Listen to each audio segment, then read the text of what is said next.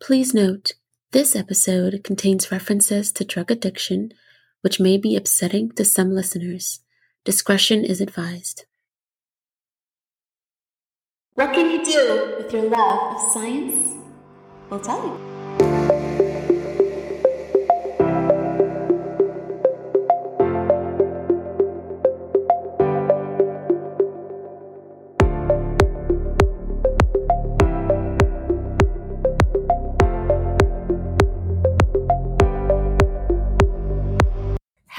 Hello, everyone, and welcome back to the show for our love of science. My name is Fatu.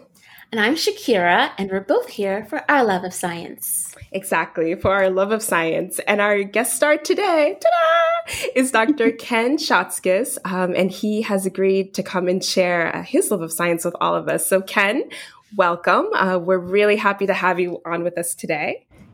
Uh, It's great to be here. Yeah. Um, so just to get us kind of like started with the conversation, um, for those of you who have been listening to us for a while, you know that Shakira and I, we love to talk about food. Let's talk about food. Science. Food's a happy maker. Oh, so good. It's so good. Yeah. I'm like salivating already. Oh my gosh, it sounds delicious. I want that now. So, since it's Sunday morning, um, I told Shakira we can do kind of like a choose your own adventure. So let's talk about either what we had for breakfast, for lunch, for brunch, or if we have to, it can be last night's dinner. Last night's dinner was good for me. do the reach, do the reach. So, Ken, do you want to get us started? Sure. I mean, I, had, I, I mean, I'm a big bacon, egg, and cheese bagel guy. So Oh, Got to my bodega, got myself a BEC and uh, an iced coffee. I mean, is there any other way to do it in New York? BEC. I would- I like the I like the iced coffee part of that. I think that's my favorite part of that meal. I'm a big like I mean, thankfully we're not in the office because my iced coffee game when we're at work and the Starbucks is like around the corner, it is just like I think an unhealthy level of iced coffee consumption. I've saved a lot of money over the last uh, year and a half. Right? It that way. yeah, yeah. I've been doing a lot of my iced coffee at home, so so that's that's been saving me a lot, and probably also reducing the caffeine intake, which is which is also probably helping. what about you, um, Shakira? What did you have? Are we talking about breakfast? Because you know I didn't have breakfast. I was this late. Um, how we we can do dinner? I had dinner last night. So what'd you have for dinner? so um, I had a long hike yesterday, as you know. So um, when we got home, I decided to treat myself. So I got baby back ribs with let me see with what mashed potatoes and some veggies and and the cornbread Okay, nice. and yeah and it was delicious and it just hit the spots exactly what i needed just a huge hit of protein after that stairway to heaven hike that i did which was amazing Excellent. Shakira loves hiking. as you will hear I had so I did have breakfast this morning, um, and I just did something super simple. Um, I just had some fried eggs and literally just put it on like a tortilla with some cheese and just had that. So so that was my kind of like simple Sunday morning breakfast. I usually like to do Simple. uh, yeah, like an egg type dish on the weekend just because I have more time for it, you know? So it'll either be like a scramble or like a fried egg or, or something like that. So that was my, yeah, my nice Sunday morning. Yummy. Right. So with that, let's um, jump in. Yeah. So Ken, um, he received his bachelor's degree from McGill and his PhD from Rutgers, which is where we we first became acquainted.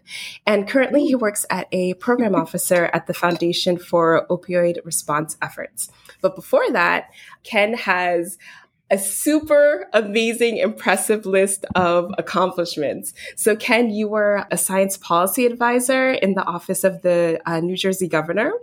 And then uh, before joining FORE, which is the Foundation for Opioid Response Efforts, you also served as an associate program officer at the Helmsley Charitable Trust. And before that as well, you also have some amazing activities that you're doing with the New York Academy of Sciences and the junior academy, as well as as a scientist in residence. So I feel like you have done like my bucket list of what I wanted to accomplish. You've just done it all. I, I, just I just felt grad school wasn't busy enough, so I needed to do something on the side. Clearly, clearly. So, can you tell us more about what you do now and what you love about it? So, I guess we can just get started with what is the Foundation for Op- Opioid Response Efforts, and uh, what is the mission of this organization, and what do you do as part of that? Sure. Uh, yeah. So, FORE is a national grant making organization. Mm. Uh, we're a 501c3 you know, private foundation uh, that is focused on the the opioid crisis. Um, you know, really, you know, occurring in the U.S., but you know, really in many countries around the world um, right now. Um, you know, I'm sure that you know, big news was the big news of last week was CDC put out a you know, the, the, latest numbers in terms of the number of uh, drug overdose deaths in the last mm. year, uh, where sadly 93,000 people um, which is the largest number of, of people ever to oh, um, fatally overdose oh, in the wow. country, um, in the history of the country. Um, and obviously, you know, the COVID pandemic has exacerbated that. Yeah. Um, so, you know, the, the work that we do is, you know, more important than ever. It's, yeah. you know, we, we're a grant making organization that funds projects around the country um, and a variety of different things, all the way from, you know, prevention, all the way to treatment to mm-hmm. recovery. Hmm um, and you'll just hope that we're able to make a difference and an impact on the crisis. Excellent, excellent. And then, uh, so what do you do exactly in your role as a um, program officer? Yeah. yeah so um, I was, uh, I guess, I was hired as the the, the first senior program officer of this uh, of the foundation. Um, and uh, you know, with our president Karen Scott, we were tasked with building out a you know a brand new foundation, a brand new program that was going to be focused on these uh, solutions. So, mm-hmm. um, really, it's been an amazing experience. You know, when you know when I worked at the Helmsley Charitable Trust, you know, I came into uh, a program that was you know already built. It mm-hmm. was there. You know, they had sort of a strategy in place. They had um, you know many years of funding and projects. Mm-hmm. You know that I, I, helped take over and and and help. Uh, and helped manage um, in, in, this case, and one was one of really the one of the attractive things about joining mm-hmm. FORE was that we were building something brand new from the ground mm-hmm. up. Um, so really had it was able to to have a lot of input in the direction of the foundation mm-hmm. where we thought you know funding and resources needed to go to in order to really make a, a deep enough impact. So um, you know it's been a lot. It's been a lot of work. Let's put it that way. You know, the last two years of of trying to you know get something that's um, impacting people. Um, it took program development. Right, we yeah. convened partners. It took uh, building relationships with you know with as many people across the country as possible. We were new players to the to the game, and yeah. you know we don't want to do things in a silo. We want to introduce ourselves. We want to work with people. So it's a lot of relationship building mm-hmm. as well. Uh, and happy to say, you know, as of today, we have you know now in just two years of, of really working there, 43 grantees mm-hmm. and have been able to um, uh, give out grants uh, worth $13 million now wow. um, on a variety of different projects across the country. So, um, you know, I, I think I, when I talked to Karen about it, um, our, our, president, you know, I don't think either of us envisioned us growing this quickly and having an impact this fast um, you know, when we both joined. So it's it's been great. Right. Excellent. Wow. And what? Yeah. Sorry, when exactly did you say that FORE um, started? So it officially started in 2018, mm-hmm. um, but program work, uh, I was hired, and, and, program work really didn't start till lead um, January 2019. Okay, wow. Yeah, so literally like brand new. That's amazing. That's really impressive. And it takes something I think to want to be there when you're when organizations are getting their foot off the ground, right? And like really being involved in those initial processes and and really uh, trying to establish, you know, what is it that this organization is going to be and what is it that our work is going to do within the larger um, country, society, whatever. I think that's really impressive in and of itself. Not, I don't think everyone can do that. You know, it's definitely, a, it can be a big risk, you know?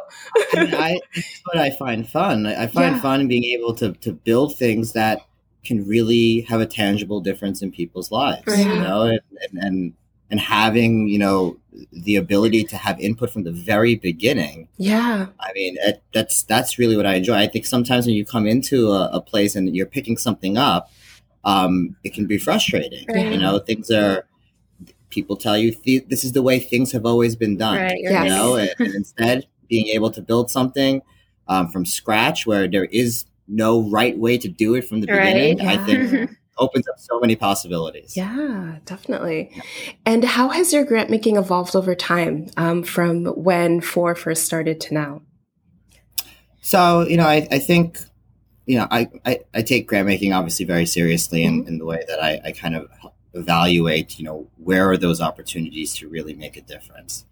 Um, you know, I, I think with FORE, you know, as I said, you know, I, I think it was really important to to make sure that the community, the field, they they, they knew us. Mhm. Um, you know, from the very beginning, we did not want to be just another foundation that comes in with dollars and says this is the way that things are going to be done. We Hmm. want to hear input from people. We want to, uh, you know, know really what the biggest problems are on the ground that people are facing every day. Mhm. So, you know, from the very beginning FORE, you know, from our first RFP, that was our goal. Right. Um, we had a very broad request for proposals at the beginning that was focused on increasing access to treatment. Mhm. Um, and, and it was purposely broad because we wanted to hear from everybody. It's Hmm. like send in your applications, you know. And we knew that it was going to be really difficult, you know, it, it, with a with a small staff at the very beginning of a foundation. We, we knew that it was going to be a, a heavy load, and and it was. We received nearly 500 applications. Oh my around gosh.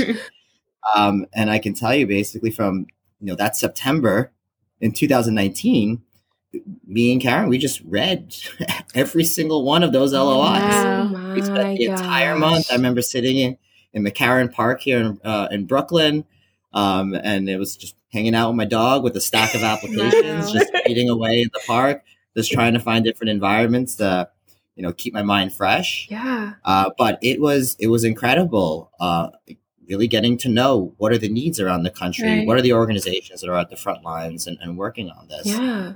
Um, so from that, you know, we were through that process, you know, obviously going through a full proposal process and all the way up to grant recommendations to our board. Um, we were able to give out 19 grants out of that one. And funny how things kind of work out. Mhm. Um, at the literally the day that we announced those grants was the day before we all had to start working from home because of COVID. Wow. Gosh. So our grant making changed considerably. Um, it shifted to you know a lot of COVID response, just like everybody else. Yeah. Um, you know, we were still building processes, you know, at the foundation, Right. and you know, I think the situation required us to adjust those processes slightly to be more responsive, you know, Yeah. in, in more real time. You know, so it's we were able to give out some you know quick COVID response grants Mhm. uh, really get that money out to, to places that, and people that are working on the front lines of helping people with substance use disorder Mhm. Mhm. uh, during COVID when they can't meet up with their physicians, they can't meet up with their support Right, groups. right. So things changed there, and you know, and, and and now we're moving into prevention. So you know, we're moving into Mhm. prevention, we're moving into innovation, we're moving into all of these different areas um, Mhm. as well. Um, but I think you know, in terms of you know how grant making evolved, I think right now it's interesting because we're at the mercy of the pandemic in, in a sense, and, and how we operate as a foundation. Yeah. So yeah, Wow. And you know, I feel like that's such an incredible story because it really speaks to the need that we see for innovative solutions for um, responding to the opioid epidemic. You know, if with just within the first year you're getting that many applications Yeah, from across the country, you know, I think that really speaks to the impact this is ha- having in communities all over the country. You know, um, and if you looked even more broadly, right? I mean, you would even see the impact uh, outside of that. So that's really just almost like mind blowing. It, it really, really is. Well, I, uh, I I try to I explain to people that I, I, it's it's really gratifying to work at this intersection. I work on my my background, my my PhD is Mhm. is in infectious diseases. Mhm. You know, so um, you know, I'm I was not an opioid expert, you know, a few years ago. Right. Um, you know, I had to learn all of that, and Yeah. and and and really, what I've learned is that you know I'm lucky in the ability to be able to be flexible and jump into different fields, into Mhm. different biomedical, public health issues. Um, but the opioid crisis, I think, is is unique uh, at this moment. I know a lot of attention is on the COVID, Right, pandemic, right. Mhm. but the, the opioid crisis is at the intersection of so many different uh, public health and societal issues right Mhm. now that all of those are affecting it, and it makes it really, really complex to be able to find solutions for this because Mhm. it's it's not going to be a one size fits all solution. It's not going to be able to be, you know, you make a vaccine and you solve the problem. Yeah. Right. Here you're dealing with issues, you know, from a public health standpoint, from a Mhm. medical standpoint, from you know an incarceration Right. standpoint, from civil rights standpoint. So you you're really working across you know so many different issues that need to be solved. It, it's you know it, it, it I feel humble to be able to be you know in, in this situation and work across all of this. So Yeah. I, I think it is a unique thing that people really need to be more focused on. Right. um, you know, in, in order for us to really start to make a difference. We're going to need a Mhm. lot of different people in a lot of different areas to really Yeah. solve this. It's not just going to be the public health people. Right, Right. right. Definitely, definitely. So since the COVID pandemic started, I, you know, I feel like I haven't heard a lot about the opioid crisis, like on the news, right? And, you know, it makes sense, right? Because the pandemic is sort of, the COVID pandemic is sort of taking over Yeah. sort of all of our lives and everything we do. We have to change everything.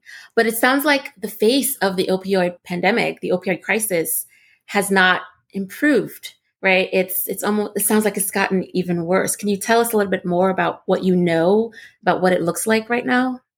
Yeah. So, you know, the, the opioid crisis, you know, I, I guess the, the current iteration of the opioid crisis, Mhm. you could argue that it, it may go all the way back, you know, to the, the crack epidemic, you know, like it's Mm. so, and, and, you know, obviously, you know, the, the way that the country responded to that um, was with the war on drugs, which we know has honestly made things much, much worse. Yes. Mhm. Uh, so, so you know, I, I think right now, the right now the COVID pandemic has really exacerbated the problem. You already had, you know, record high numbers before the pandemic Mhm. happening. There was a slight dip in the number of of fatal overdoses a, Mhm. a few years back towards the end of the, the Trump administration. Mhm. Um, however, you, you- we've we saw before the pandemic that there started to be that increase again Mhm. in drug overdoses and, and, and fatal overdoses. And and that is really because we're in this third phase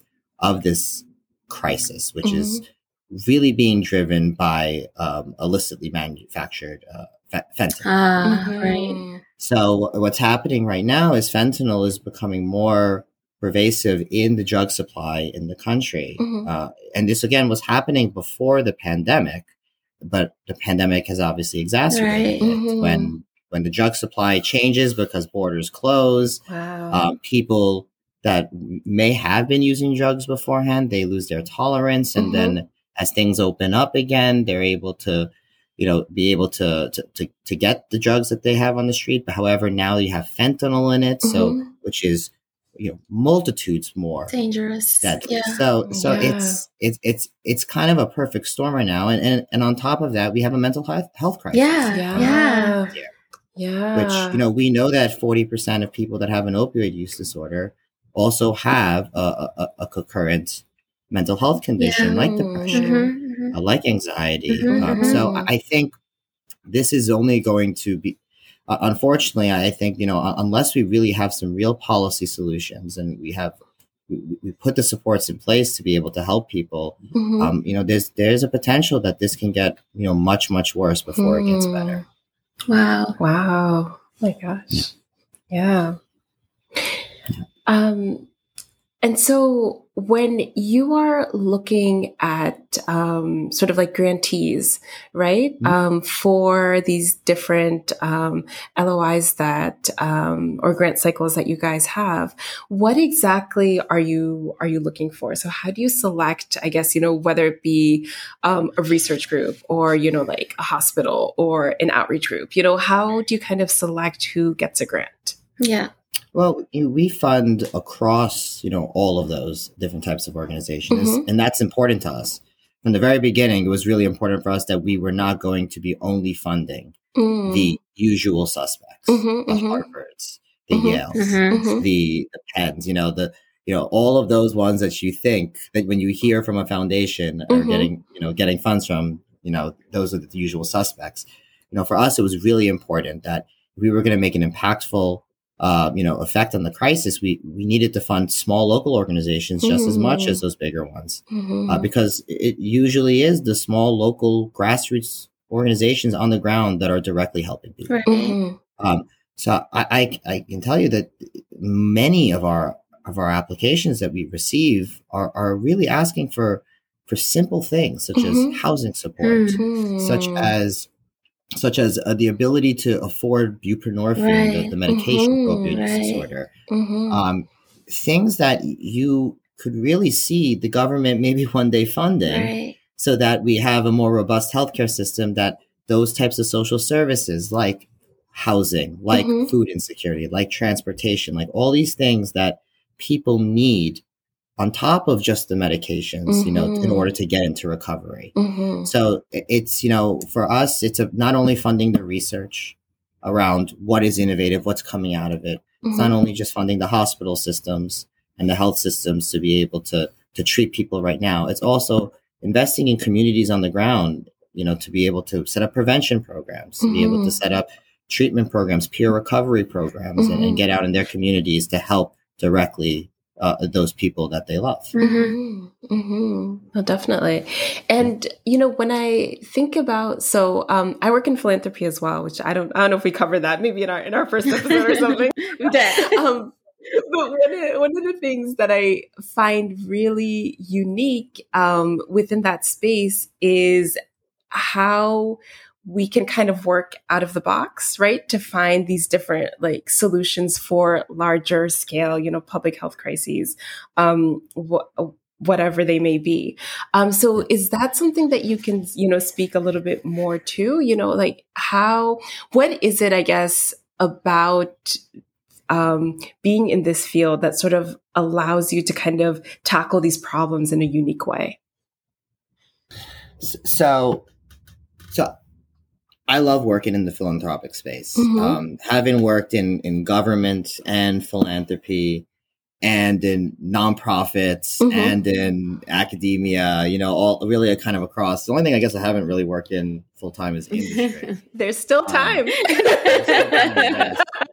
but but but philanthropy, I think, I think has such a, a major role to fill in. Uh, I guess it's almost like the the funding sphere. Mhm. Mhm. Um, and and I think what philanthropy has the ability to do is is really shepherd along, to shepherd along and, and and invest in very promising solutions at an early stage that Mhm. other people would not be willing to do so. Mhm. Mhm. Um, and I think about this as, you know, uh, think about expenditure responsibility grants, program related investment grants. Mhm.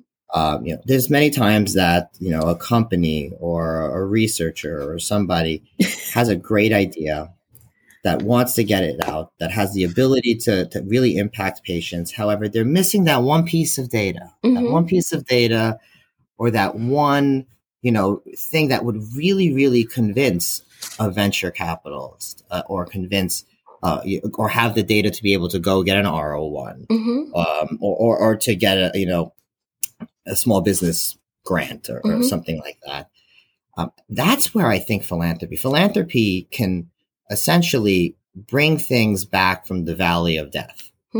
You know, it's there's that drop off point. Yeah, it's, it is.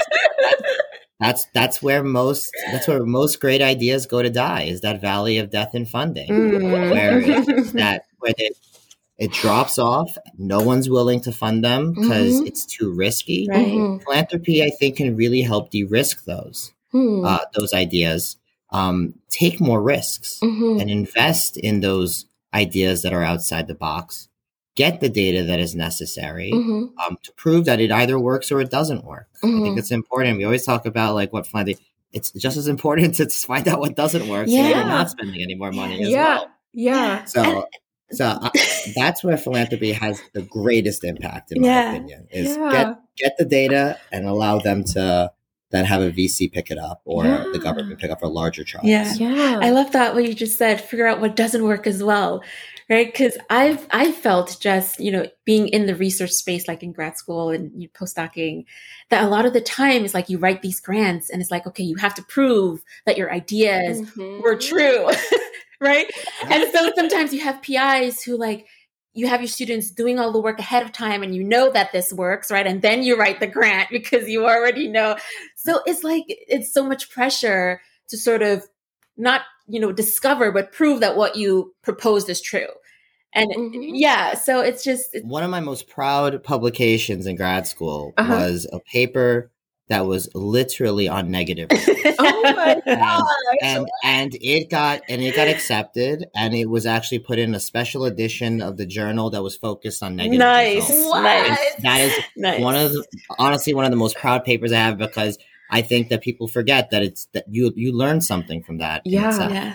Yeah. Just, you don't need to do it again. Yeah. Yeah, It's right? important. Right? It's important, but we don't do that. We don't do that. we right? don't. enough. We don't. Yeah. And I feel like imagine how much time, money, and effort is wasted just like repeating these right failed things that don't work. That that's one of the things that always stuck with me through grad school. I'd be, you know, like struggling through this experiment and my PI, my PI and I we'd always joke like, "Oh, someone probably figured out 2 years ago that it doesn't work." Ha ha ha. But you're Right. still sitting there struggling for like 6 you months, just- right? Exactly. Yeah. You just spent six months of your life when someone could have wrote the paper on it and you could have been doing something Ugh. else. Yep. Yeah. It's rough. like It's rough. it's rough. it's rough. Yeah, it is. It is. uh, what kind of feedback has FORE received? Um, since you guys are, you know, like the new kids on the block, I guess. Mhm. yeah. I mean, I, I I think we've received some amazing feedback. You know, I, I think we've picked amazingly well our grantees. Um, I think we we were we wanted to make sure that our grantees were going to be able to build these relationships. Mhm. Um, and and we wanted to make sure that our grantees were going to be like you know our best spokespeople. You know Mm. that that they see from the inside the work Mhm. that we do. They see Mhm. how we interact with them. Uh, you know, they, they they see what we are trying to do, Mhm. and they're going to be our best advocates. Yeah. So, you know, the feedback that we're getting from our, I think I had one grantee you know, a couple of months back, you know, on a, on all these Zoom calls that Yeah. we have now. Yeah. Uh, you know, she said basically, it's like, you're my, you're my favorite funders. Aw. And she's like, I'm telling everyone, telling everyone to apply for FORE grants. And I'm just like, slow down a little bit. We 500 the first time. and I, it's like, but yeah, you know, I, I, I think that's, that was just so important to us was to build those great. relationships. Yeah. Um, and it's important to me as an officer to be able to build those relationships. Yeah. I, I know there's from I know I've been on the grantee side. Mhm. I know that there's I know that there's a power dynamic Yes. here, and, and, and when it comes to it, yeah. and you know, I, I it's important I think in philanthropy for officers to officers to to recognize that power dynamic and and really approach it more as a partnership. This is a partnership Mhm. You know, we're giving, you know, this amount of funds, you know, to allow the, the grantee to get this done. We both have the same common goal, which is Mhm. to help patients. So let's work Mhm. together to get to that goal. Mhm. And do you follow your grantees long term? Um, is there like a plan for that? So, you know, we, we've only had two, two grants, I think, Mhm. end at this point. Okay. Um, but you know, I, I consider all of our grantees that they're part of the FORE family at this Mhm. point. We are, I, I fully expect that I'm going to be, you know, they're going to be a part of our network for Mhm. for the long term. Mhm. Um, uh, they are the experts. We want to be able to reach out to them to get the most accurate information on, you know, any issues that you know come up in the future. Mhm. So, you know, I, I view this as this is these are long term relationships. You know, there may be another there may be another opportunity where uh, another project comes along where they're the appropriate people and we'd want to fund them again. Yeah. Uh, and and you know we we see the value in being able to continue these relationships and, and build on previous projects Yeah. uh, work together in a very you know advocacy related way to, to you know to push things forward Right. Yeah. so yeah no we it, we we plan to we're planning a very big family let's put it Yay. I like that. Perfect. Awesome. Yeah. And so you spoke um, just a little bit about sort of some of the challenges that you faced, mainly, you know, right now with the coronavirus, pan- uh, coronavirus pandemic. Um, have there been uh, other challenges that um, you faced?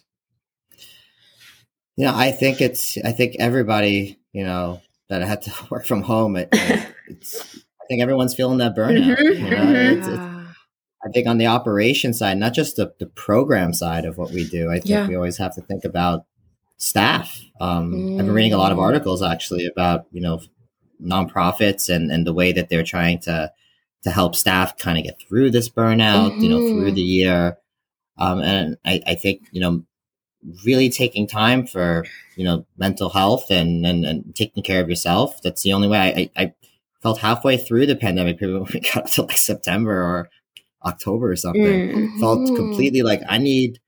I I didn't stop working for months. Yeah. You Yeah. know, it just was not a it was not a thing. Yeah. You just you just kept working Yeah. um, until one day it just kind of hits you like a you know ton of bricks. So Yeah.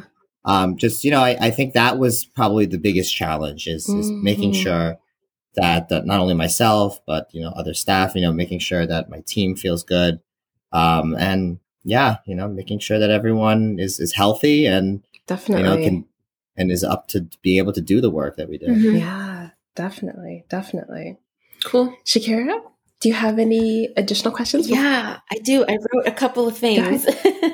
so, Yeah. um, so I I think you talked about there are only two. You said there are only two grants that have you know ended, um, and so they're all ongoing. But I'm guessing it's not like research, right? So it's not like secret. So is there any? Are there any that sort of stand out to you, or is there any that you can tell us about? Yeah. No, Okay, I great. Mean, I, I I love talking about my grantees. Um, you know, so I mean, we we, we have we're having impact, you know, all over the country and in, in, different areas. You know, Mhm. one of my one of my favorite grants is this project we have with uh, Maridee Shogren at the College of Nursing at the University of North Dakota. Mhm. um, what Marity is doing over there is, uh, you know, really helping uh, with pregnant and postpartum women with opioid use Mm, disorder, Yeah. uh, and and and helping you know, women's you know WIC offices, women, uh, Mhm. infants and children's offices, these government funded offices to be able to provide education, uh, food security, and all that. Mhm. Um, she's helping provide education to WIC offices Mhm. in uh, in North Dakota and several of the states around uh, around uh, North Dakota have actually Oh, reached out to, to be able to provide that education as well. Yeah. Mhm. Um, also, she's extended this even more to uh, you know not just you know not just the the areas you think, but also to indigenous Hmm. and tribal communities. Mm. Really working with tribes out in North Dakota to help uh, integrate it into their community clinics and to Mhm. getting education and helping women in, in those communities. Um, and, you know, we received a, a letter from Maridee just a, a few weeks ago, Mhm. an email from her. Uh, from that was, you know, that was from a WIC officer or, or you know, someone that worked the WIC office. Mhm. Um, and, and the, the, the WIC staff member was just so grateful Oh for the goodness. education because there was a mother that came in who had opioid use disorder, and this Yeah. WIC staff member uh, was just expressing, "It's like you know, I, I felt like I had the education and training to be able to be compassionate and Oh Yeah. and really meet this person's needs." So when you when you see that those anecdotal like you know stories, you know that that's what makes you feel good, and that's what makes you feel like I gotta keep kind of keep doing Oh this. So I mean that that's one example. Um, another example that I can give you, um, you know, so there's this organ, there's this health system, Ballad Health, um, that's in uh, in Tennessee and Virginia, Mhm. and you know when the pandemic hit, uh, those this is very rural Virginia and Tennessee, and they you Mhm. know don't have necessarily you know physicians in every you know spot like we have here, like in New Mhm. York and New Jersey. Mhm. Uh, and when the pandemic hit, there was a lot of concern over our people that have substance use issues or uh, are already in treatment. Mhm. Uh, are they going to be able to connect with the care that they need? Mm. Uh, everyone was trying to get telehealth services up and running. You know, it was a whole, um, like overnight, the entire uh, health system changed Yeah. in terms of reimbursement. Yeah. So Ballad Health, uh, their project, um, they set up a peer help warm line where it's Hmm. staffed by uh, volunteer peer recovery coaches, people that also have lived experience Mm. uh, with with substance use, uh, and they they are able to answer calls. It's a you know twenty four seven line that people are Mm. able to call in and just be able to talk to somebody about these issues and maybe be connected to care Mhm. um, in Ballad Health System or to a community provider.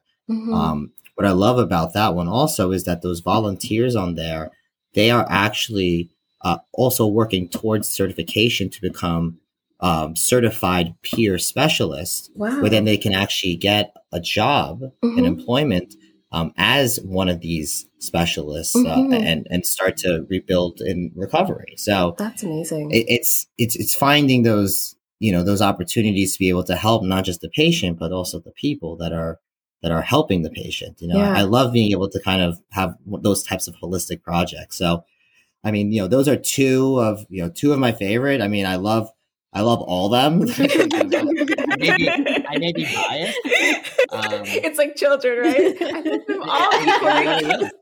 It really is. I, I, I may I may be very biased. Um, you know, we have one with Massachusetts General Hospital with Alister Martin and Shuhan He, Mhm. um, emergency emergency doctors um, that uh, are running the Get Waivered program. Mm. What they're trying to do is get uh, as many uh, emergency department physicians as possible waivered Mhm. to prescribe buprenorphine, Mhm. which is the, the medication that you can use for opioid, one of the three approved uh, medications for opioid use disorder, which, um, again, because of stigma, Right, Uh, right, right.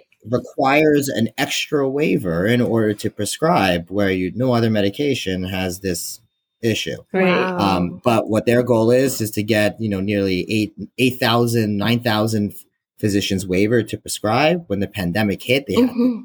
to switch their strategy Mhm. and they've been able to they've been able to waiver so many so many physicians so hopefully that's helping to lead to, to more access to treatment as well around the country Yeah. Mhm. um, but if if, every, if anybody wants to check out our grants i would uh, you know I encourage them to go to our website at forefdn.org and there you go. The grantees the grantees page and you can read all about our grants yes. Awesome. perfect, perfect. so um, I'm happy that you just mentioned buprenorphine and the stigma around that because that's exactly what I wrote when you first mentioned buprenorphine stigma and controversy. Because I remember from years ago, um, just hearing about medically assisted treatment and all the controversy around using it and how if you're on this treatment you're not really clean. And you know there's scientific evidence right that being on you know buprenorphine methadone these, these things they help people to stay clean and reclaim their lives right? There's scientific evidence that it really does help. Mhm. and so but there's all this controversy of, of you know not using it. And it seems like doctors are still having a hard time even being able to prescribe it so can you tell us a little bit more about the dialogue around mat now and you know the laws have the laws changed and you know programs that are sort of including mat yeah I, you know I, I think there's been a, there's been a, a, a large movement Mm. um, you know, uh, with with physician groups to what we call X the X waiver Mm. and, and get rid of the X waiver. right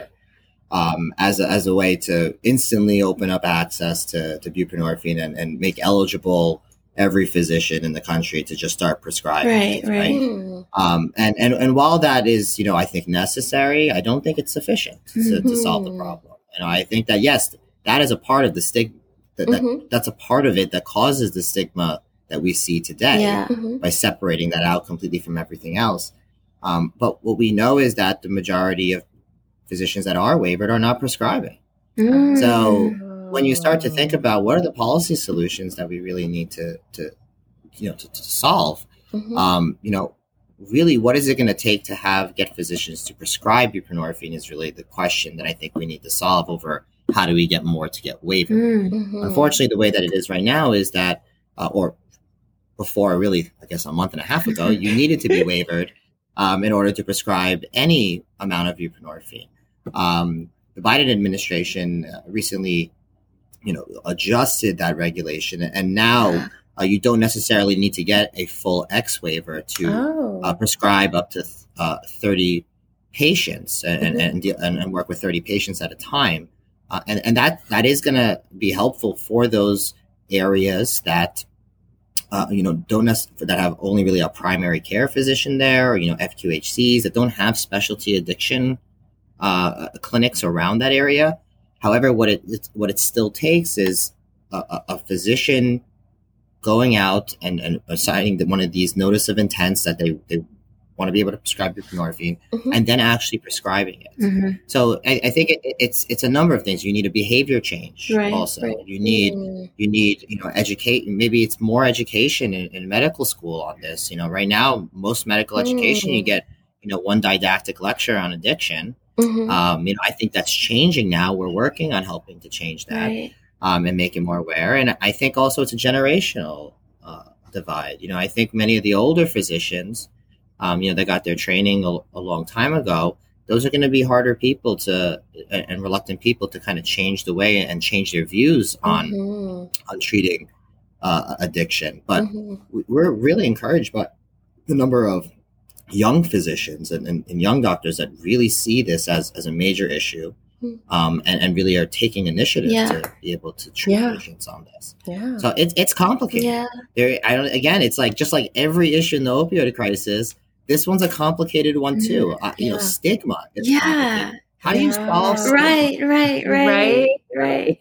It's, you have to. It's it's. We keep saying over and over again that addiction is not, uh, you know, a moral failing. Right. You know that it's, it's a disease. It's, yeah. You know, and but we can say it over and over again. But what is going to lead to behavioral change of yes. people to overcome that stigma? That's yes. that's really the question, and that's really difficult to do. Yeah. Um, yeah. So hopefully, you know, we opened up an innovation RFP, and one of those areas is around professional education and training. Yeah. Mm-hmm. Um, and we're hoping to see some, you know, really interesting outside the box ideas of, of how do we kind of you know drive the stigma out of how do you drive the stigma out yeah. yeah. so you see yeah. the person and not necessarily where they are in their circumstance right, at that point. Right, right. Yeah, yeah. And I think also part of what makes that increase even more difficult, right? It's not going to be kind of like, oh, we do this for a couple weeks and then it's like going to be great everywhere, right? It's literally like what you were saying with the doctors, like there's like a generational shift, right? So how long is it really going to take for the for the stigma and these like negative viewpoints to yeah. to really go away? Yeah. Yeah. And and I think we've, we've you know, it's like I said, you know, you can argue and say that, you know, this opioid crisis, you know, started in the 70s and 80s. Yeah. And and while, you know, there's and I don't want to I don't want to make it seem like there hasn't been any improvements. I think that we've come a, a long way mm-hmm. um, since then in, in the way that we can recognize, treat, the way we handle it. Um, probably a little, took a little longer than we all hoped for to get to this point, right, but right. we have to make sure that we're move, keep moving in the right direction and that we this positive you know momentum that we have going can keep going because every single day, you know, over 200 people are dying from a, a drug yeah, overdose. Right, yeah. right, right. Gosh, wow. you know, maybe yeah. maybe if you guys can bring in psychologists, you know, to to help educate us on how to you know deal with the stigma, right? That would be that would be an interesting grant, right? To, to support. Yeah, I, I, think it's. I think public awareness is is. I think the public awareness of this is is the most important thing because mm-hmm. I think we see with any any topic, mm-hmm. it's when you have a shift in public opinion, that's when you can change policy. Yeah. Mm-hmm. Um, and unfortunately, um, you know, right now we still are dealing with a lot of that stigma in the court of public opinion. Yeah. Yeah. Um, but you know, hopefully we'll start to see a sea shift soon. Yeah, yeah, perfect.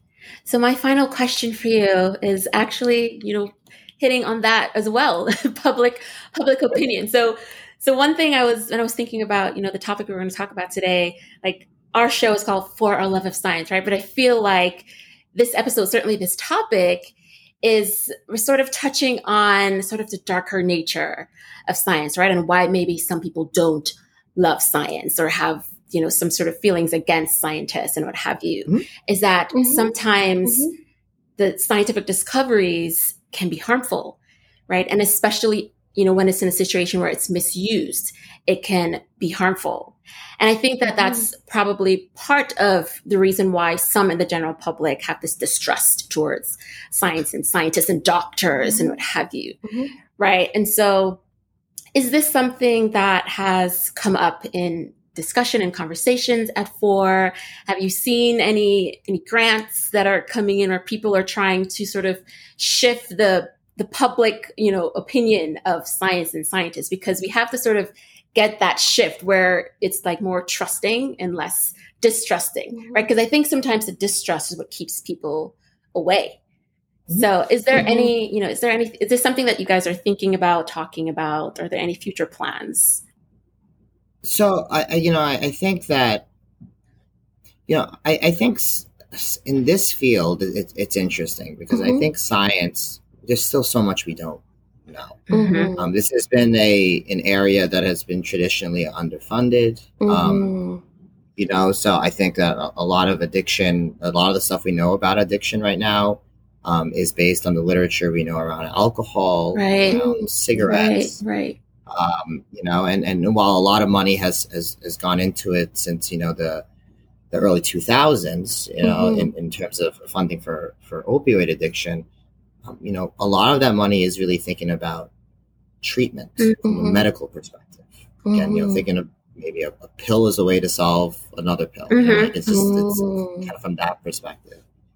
Um, you know, and, and, and in the areas that, um, you know, that we also need prevention and, and recovery, there's not much uh, research out there, funded research out there, and knowing what we don't know and what we don't know.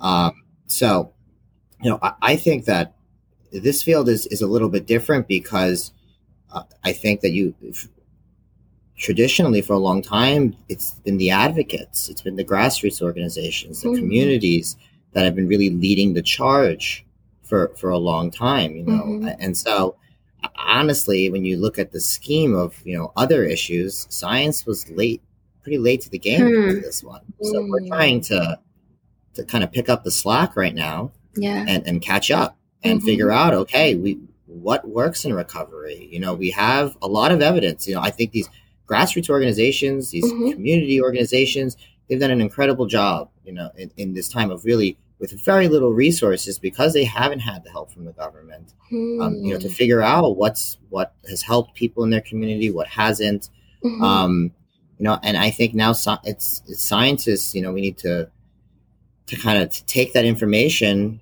and and and use it and, and figure out you know in, in very scientific terms and ways through trials and and quantitative and qualitative studies and, and really figure out you know with all of this collected data what can work so yeah.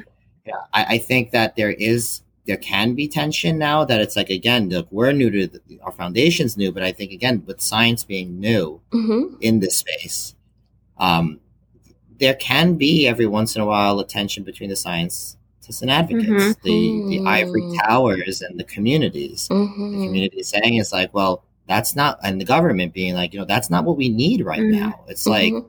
we need this. So mm-hmm. I, I, think this, you know, I think that's a lot more, you know, the politics of everything. Right. It's right. You know, trying to figure out with, yeah. with, resources, but I think it's important for scientists to recognize that. Um, we're still relatively new to this field and we need to be listening. Yeah, listening. Yeah. yeah. Definitely. Right? And build build Definitely. that trust. Yeah. Exactly. Okay, great. Yeah. Thank you so much, Ken. This was, I think, a really, really important conversation to have. Yeah. And I learned so much. And, you know, I love what FORE is doing. And I look forward to hearing more about your the work that yeah. your grantees are doing. Yeah. Definitely. Yeah. So we'll definitely have to have a follow up. Yeah. For sure. Thank you for listening to part one of this episode please tune in to the next episode for part two to hear more about Ken's journey. Until next time, bye everyone.